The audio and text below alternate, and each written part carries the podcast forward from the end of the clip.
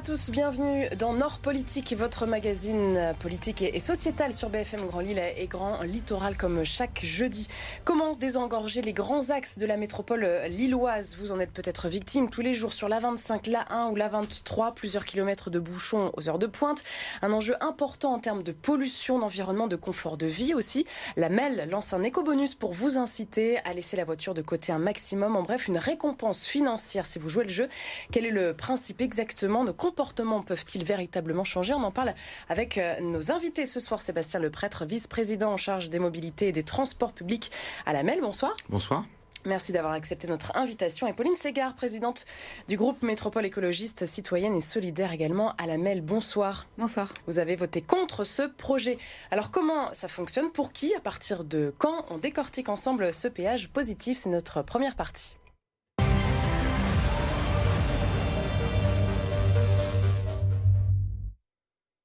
Et beaucoup de, choses à dire, hein, Sébastien Leprêtre. Vous avez communiqué avec euh, le président Damien Castelin euh, cette semaine. L'idée, c'est donc de rémunérer, d'indemniser euh, les automobilistes pour chaque trajet évité. Expliquez-nous. C'est ça le principe, c'est de rémunérer à hauteur de 2 euros par trajet évité tout automobiliste qui s'engage à ne pas emprunter, en l'occurrence pour démarrer l'A1 et l'A23, aux heures de pointe, c'est-à-dire entre 7h et 9h et entre 16h30 et 18h30. Alors ces deux axes-là, évidemment, qui sont euh, embouteillés chaque matin, chaque soir. Euh, pourquoi la 23 plutôt et pas, et pas la 25 par exemple qui est aussi... Alors, euh, on a raisonné par, par versant, en fait, pour éviter un effet report. à 23, on est bien sur le versant sud. Et si ça fonctionne, c'est intéressant aussi de, le relever parce qu'on est sur une expérimentation, eh bien on a vocation à, déployer des tranches optionnelles qui vont intéresser là pour le coup plutôt le versant ouest, versant ouest, c'est-à-dire en l'occurrence la 25 et la RN 41. Euh, donc les inscriptions euh, sont ouvertes à partir de lundi prochain, le 3 avril. Vous cherchez 5000 euh, volontaires. Donc bah, parmi les téléspectateurs ce soir justement qui, nous regardent, qui empruntent la 1 ou, la 23, mais qui vous ciblez en particulier stratégiquement dans, dans ces 5000 volontaires? Alors on en cherche plus que 5000 pour pouvoir en retenir 5000. Et les 5000 qu'on va retenir sont vraiment des gens qui ne sont pas des usagers occasionnels de ces autoroutes aux heures de pointe, qui sont plutôt des usagers réguliers, très réguliers, qui sont un peu prisonniers finalement de, ces trajets aux heures de pointe. C'est le profil qui nous intéresse. Euh, voyager seul, c'est vrai qu'on le constate, même quand on est, on est sur la route, euh, sur la 1, on regarde à, gauche, euh, à droite. Pauline Ségard, vous êtes d'accord? On, prend, on est trop nombreux à prendre seul notre, notre voiture, finalement? Oui, tout à fait. Euh, la voiture utilisée seule, euh, ce qu'on appelle l'autosolisme, euh, c'est évidemment une pratique qu'il faut pouvoir diminuer parce que c'est la pratique de déplacement qui est la plus émettrice d'émissions de gaz à effet de serre. donc, en effet, il y, a, un vrai travail à faire pour limiter ce type de déplacement. Alors justement, il y a des objectifs en termes de, réduction de, trafic. Vous tablez sur quel, quel chiffre? Notre objectif, c'est de d'effacer 6% la circulation aux heures de pointe. Ça correspond à 750 véhicules, pour être précis, un petit peu moins, pour ainsi dire. Sachant que aux heures de pointe, on est à 12 000 véhicules qui euh, sont recensés sur le l'A1 en particulier. 12 000, on a du mal à se rendre compte, ça, ça paraît énorme. Donc sur un, un, temps euh, donné, enfin sur, sur, deux heures environ Sur le créneau horaire que j'évoquais, 7h, 9h, 16h30, 18h30, on est sur cette moyenne recensée. Et donc encore une fois, si on parvient à soustraire euh, de la circulation 6% des véhicules qui l'empruntent, eh bien en l'occurrence, on aura fluidifié euh, le trafic. Ça ne veut pas dire qu'il n'y aura pas de ralentissement de, trafic, mais on sera plus dans le schéma qu'on connaît euh, quotidiennement, qui est un schéma de thrombose. Euh, l'idée qui fait son chemin depuis plusieurs années hein, du côté de la métropole européenne de, Lille, annoncée en 2015-2016, déjà votée en, 2018, euh, Pauline Ségard, les, Verts qui étaient euh, déjà à la mêle évidemment à l'époque. Oui, tout à fait. il faut savoir que ce projet donc est assez ancien. les premières délibérations qui ont été adoptées sur le projet ne prévoyaient d'autres modalités que les modalités euh, actuelles qui ont été finalement retenues. Euh, elles étaient d'abord euh, plutôt des modalités assez similaires à ce qui a été mis en place à Rotterdam. Et puis, ce qui avait été envisagé dans un premier temps, c'était de moduler le, la récompense en fonction du choix de déplacement que, mhm. faisaient, que feraient les personnes qui n'emprunteraient pas leur voiture aux, heures de pointe. Et cette disposition-là, elle n'a pas été finalement retenue dans le dispositif final qui est proposé aujourd'hui. Ce qu'on retient, c'est qu'en 2008, les écologistes ont voté pour et que tout dernièrement, ils ont voté contre. Le dispositif, il n'a pas évolué de manière révolutionnaire entre 2018 et 2022. Hein. il a significativement évolué pour que l'on considère que ce, n'est plus intéressant. Alors pourquoi vous avez voté contre justement avec votre groupe? Alors on a voté contre euh, pour plusieurs raisons. D'abord pour euh, une question de, philosophie du dispositif lui-même, c'est-à-dire que comme euh, les personnes sont invitées à ne pas emprunter leur voiture uniquement aux heures de pointe, on n'a aucune garantie que ces personnes-là ne vont pas prendre leur voiture à un autre horaire. Et donc en termes d'impact environnemental, en termes d'impact sur euh, la pollution de, l'air, on n'a aucune garantie euh, que cela fonctionne. Donc c'est un premier point. Et le deuxième point, euh, comme je l'ai dit, si les modalités initiales de modulation de la récompense en fonction du choix fait par les personnes pour remplacer ce trajet en voiture aux heures de pointe avaient été retenues, euh, on aurait euh, probablement euh, réfléchi autrement et puis voté également autrement. Mais là, aujourd'hui, les garanties ne sont absolument pas suffisantes et les effets sont tout à fait incertains et sur le trafic lui-même, puisque les chiffres que vous avez donnés à ma connaissance sont les chiffres de 2017, donc ils mériteraient d'être actualisés. Non, non, ils ont été actualisés, bien sûr. D'accord. Bon, alors autant pour moi, mais en tout cas, euh, là euh, où ça mériterait euh, de d'évoluer, c'est justement sur cette récompense qui finalement ne va peut-être récompenser que des personnes qui vont simplement remettre leur déplacement en voiture à, à un autre horaire. Et donc l'impact sur la qualité de l'air sera nul. C'est quoi votre réponse par rapport à, ça bah, Madame Segar, elle parle de philosophie. Moi, je considère qu'elle est plutôt dans l'idéologie, dans l'idéologie qu'on connaît chez, chez, les écologistes, en l'occurrence celle du, de, l'anti-voiture, très simplement. Donc c'est une posture qu'on connaît, euh, voilà, qui est assumée, qui est revendiquée, dont acte. Euh, nous, on est dans une approche, une approche qui est véritablement pragmatique, qui est innovante. L'objectif qui est le nôtre, c'est de dérouter, en l'occurrence, euh, des automobilistes qui sont habitués à ces créneaux horaires-là. C'est aussi, parce que c'est ça qui est pragmatique, me semble-t-il, de les inciter, de les inviter à ne pas, et ça rejoint votre question de tout à l'heure, prendre leur voiture seule. Aujourd'hui, le ratio, c'est du 1,1. C'est-à-dire que, comme vous l'avez indiqué à juste titre, on constate que les automobilistes circulent seuls dans leur voiture. Alors comment on, sera récompensé du coup? C'est contre quoi? C'est le fait de faire du covoiturage? C'est le fait de faire du covoiturage, c'est le fait euh, de ne pas emprunter les axes que j'ai évoqués aux heures que j'ai indiquées. C'est aussi le fait d'emprunter les transports en commun, c'est de se rendre dans le cœur de la métropole en vélo. Voilà, donc il y a vraiment Comment on va contrôler? Comment on va contrôler? Vous, ah bah, allez contrôler ça, tout ça Alors d'abord, ce qui est important de noter, c'est que c'est du déclaratif. Voilà, et ça, la CNIL y a veillé. C'est aussi pour ça que le dispositif a mis du temps à, être finalement euh, mobilisé.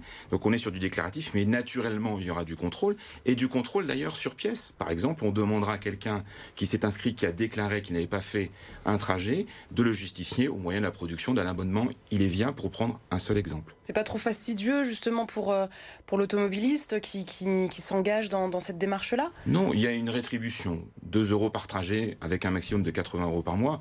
Il est légitime qu'en contrepartie, on demande à l'automobiliste d'attester que, en l'occurrence, il a coché la case, qu'il n'était pas dans euh, le trafic au moment où on ne souhaite pas qu'il y soit pour, encore une fois, alléger la circulation. On peut rappeler euh, peut-être le, budget aussi. Vous avez évidemment budgétisé euh, tout ça. Combien ça coûte à la MEL? Alors, le budget global, tranche ferme et tranche optionnelle, on est sur 11 millions et demi, dont il faut défalquer les aides que nous avons obtenues ou que nous attendons de l'État, de l'Union européenne, de la région Hauts-de-France. Et je crois surtout que c'est un budget qu'il faut rapporter à ce que coûte les embouteillages au quotidien de notre métropole au plan environnemental, au plan économique et au plan sanitaire. Et on sait que ces coûts-là sont des coûts énormes, sont des coûts extrêmement lourds. Donc encore une fois, sur le plateau de la balance, il faut tout mettre. Alors est-ce une, bonne idée On a déjà commencé à, en débattre sur, euh, sur ce plateau. C'est notre deuxième et plus longue partie.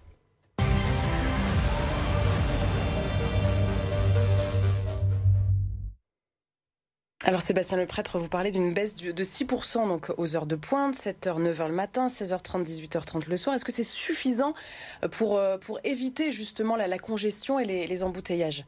Oui, c'est le calcul qu'on a fait. Voilà. Euh, ça semble peu, mais c'est beaucoup. Ça veut dire qu'encore une fois, en termes de recrutement, il faut qu'on recrute suffisamment d'automobilistes qui s'engagent dans ce processus pour qu'on puisse atteindre les 6% qui correspondent, je le redis, à 750 véhicules. Alors c'est une première euh, en France, hein, cette expérimentation. Comment on explique que d'autres agglomérations, peut-être aussi euh, côté euh, écologiste, n'ont pas tenté le coup? Ailleurs dans, la région alors encore une fois, en France, je veux dire, pardon. Encore une fois, alors oui, je parle de philosophie. Je pense que l'idéologie, elle est aussi du côté de ceux qui ne mettent pas les moyens suffisants pour vraiment faire en sorte que les pratiques en matière de déplacement évolue. Euh, on peut tout à fait parler des coûts euh, de la thrombose routière dans la métropole et nous, nous partageons le constat. Simplement, euh, nous constatons aussi que ce dispositif-là, il compte 11 millions d'euros, ça a été dit, c'est 9 millions d'euros pour la MEL parce qu'il y a des, des subventions, notamment de l'État également, qui sont attendues.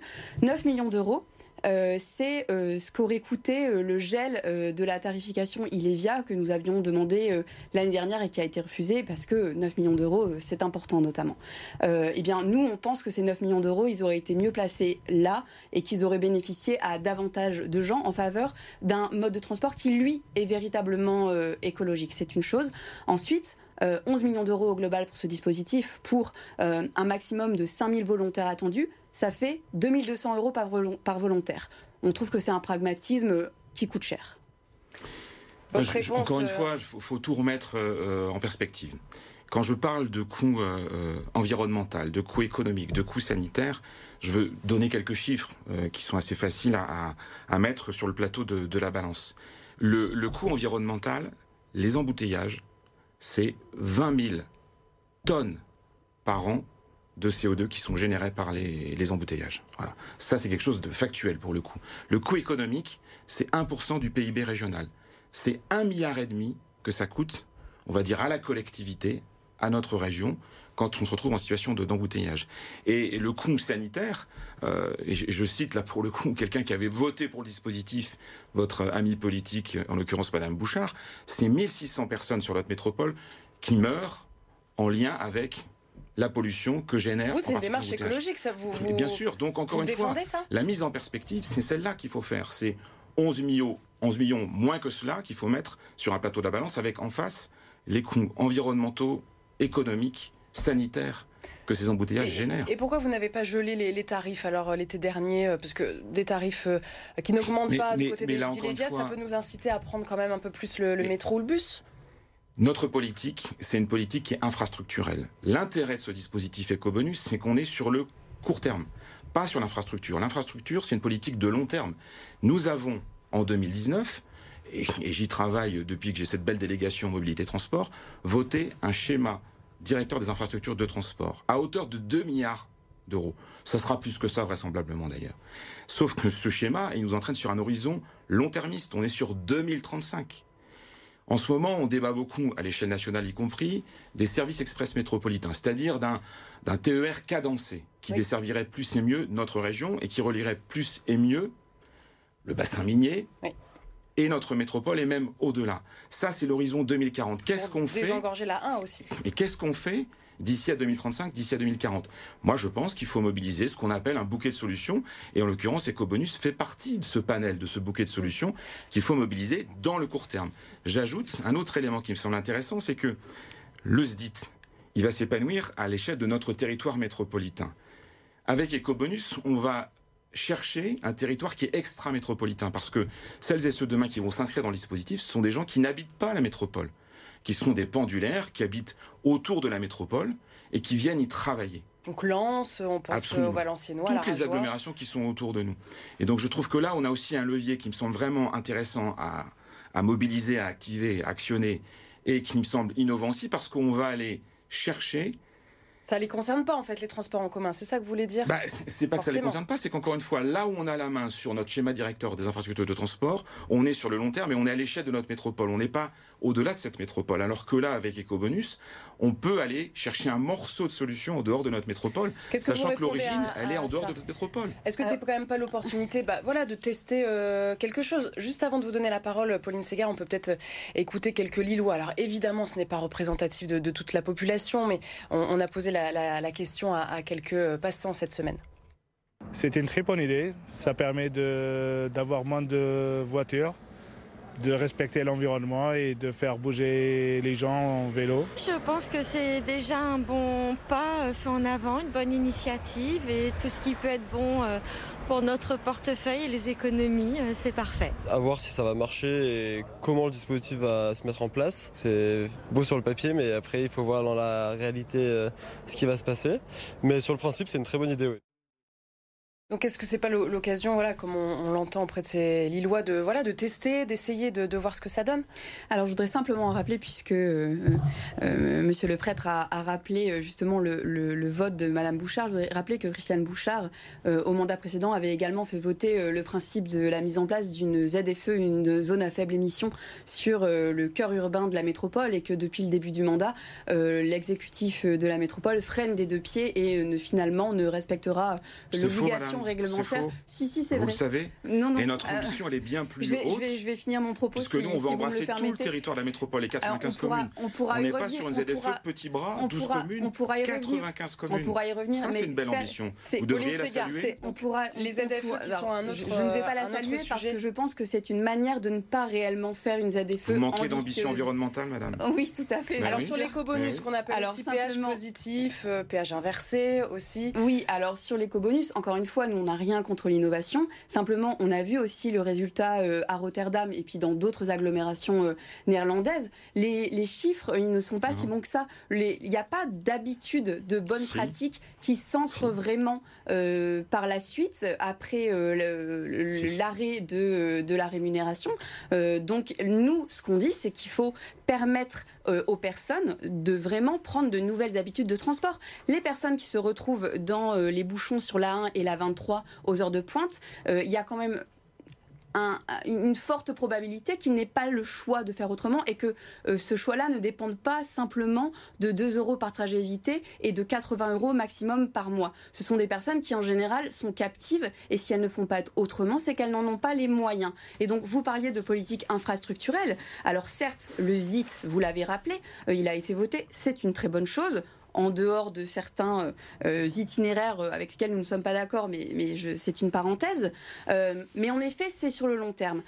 Nous, ce qu'on dit, c'est que par exemple sur la politique vélo, alors il y a 100 millions d'euros ah. qui sont débloqués sur ce Merci mandat. De le rappeler. Je le rappelle, mais je rappelle aussi que Strasbourg fait de même, 100 millions d'euros avec 2,5 fois moins d'habitants et donc l'ambition de la MEL en la matière, on le voit, n'est pas à la hauteur d'une grande, grande métropole.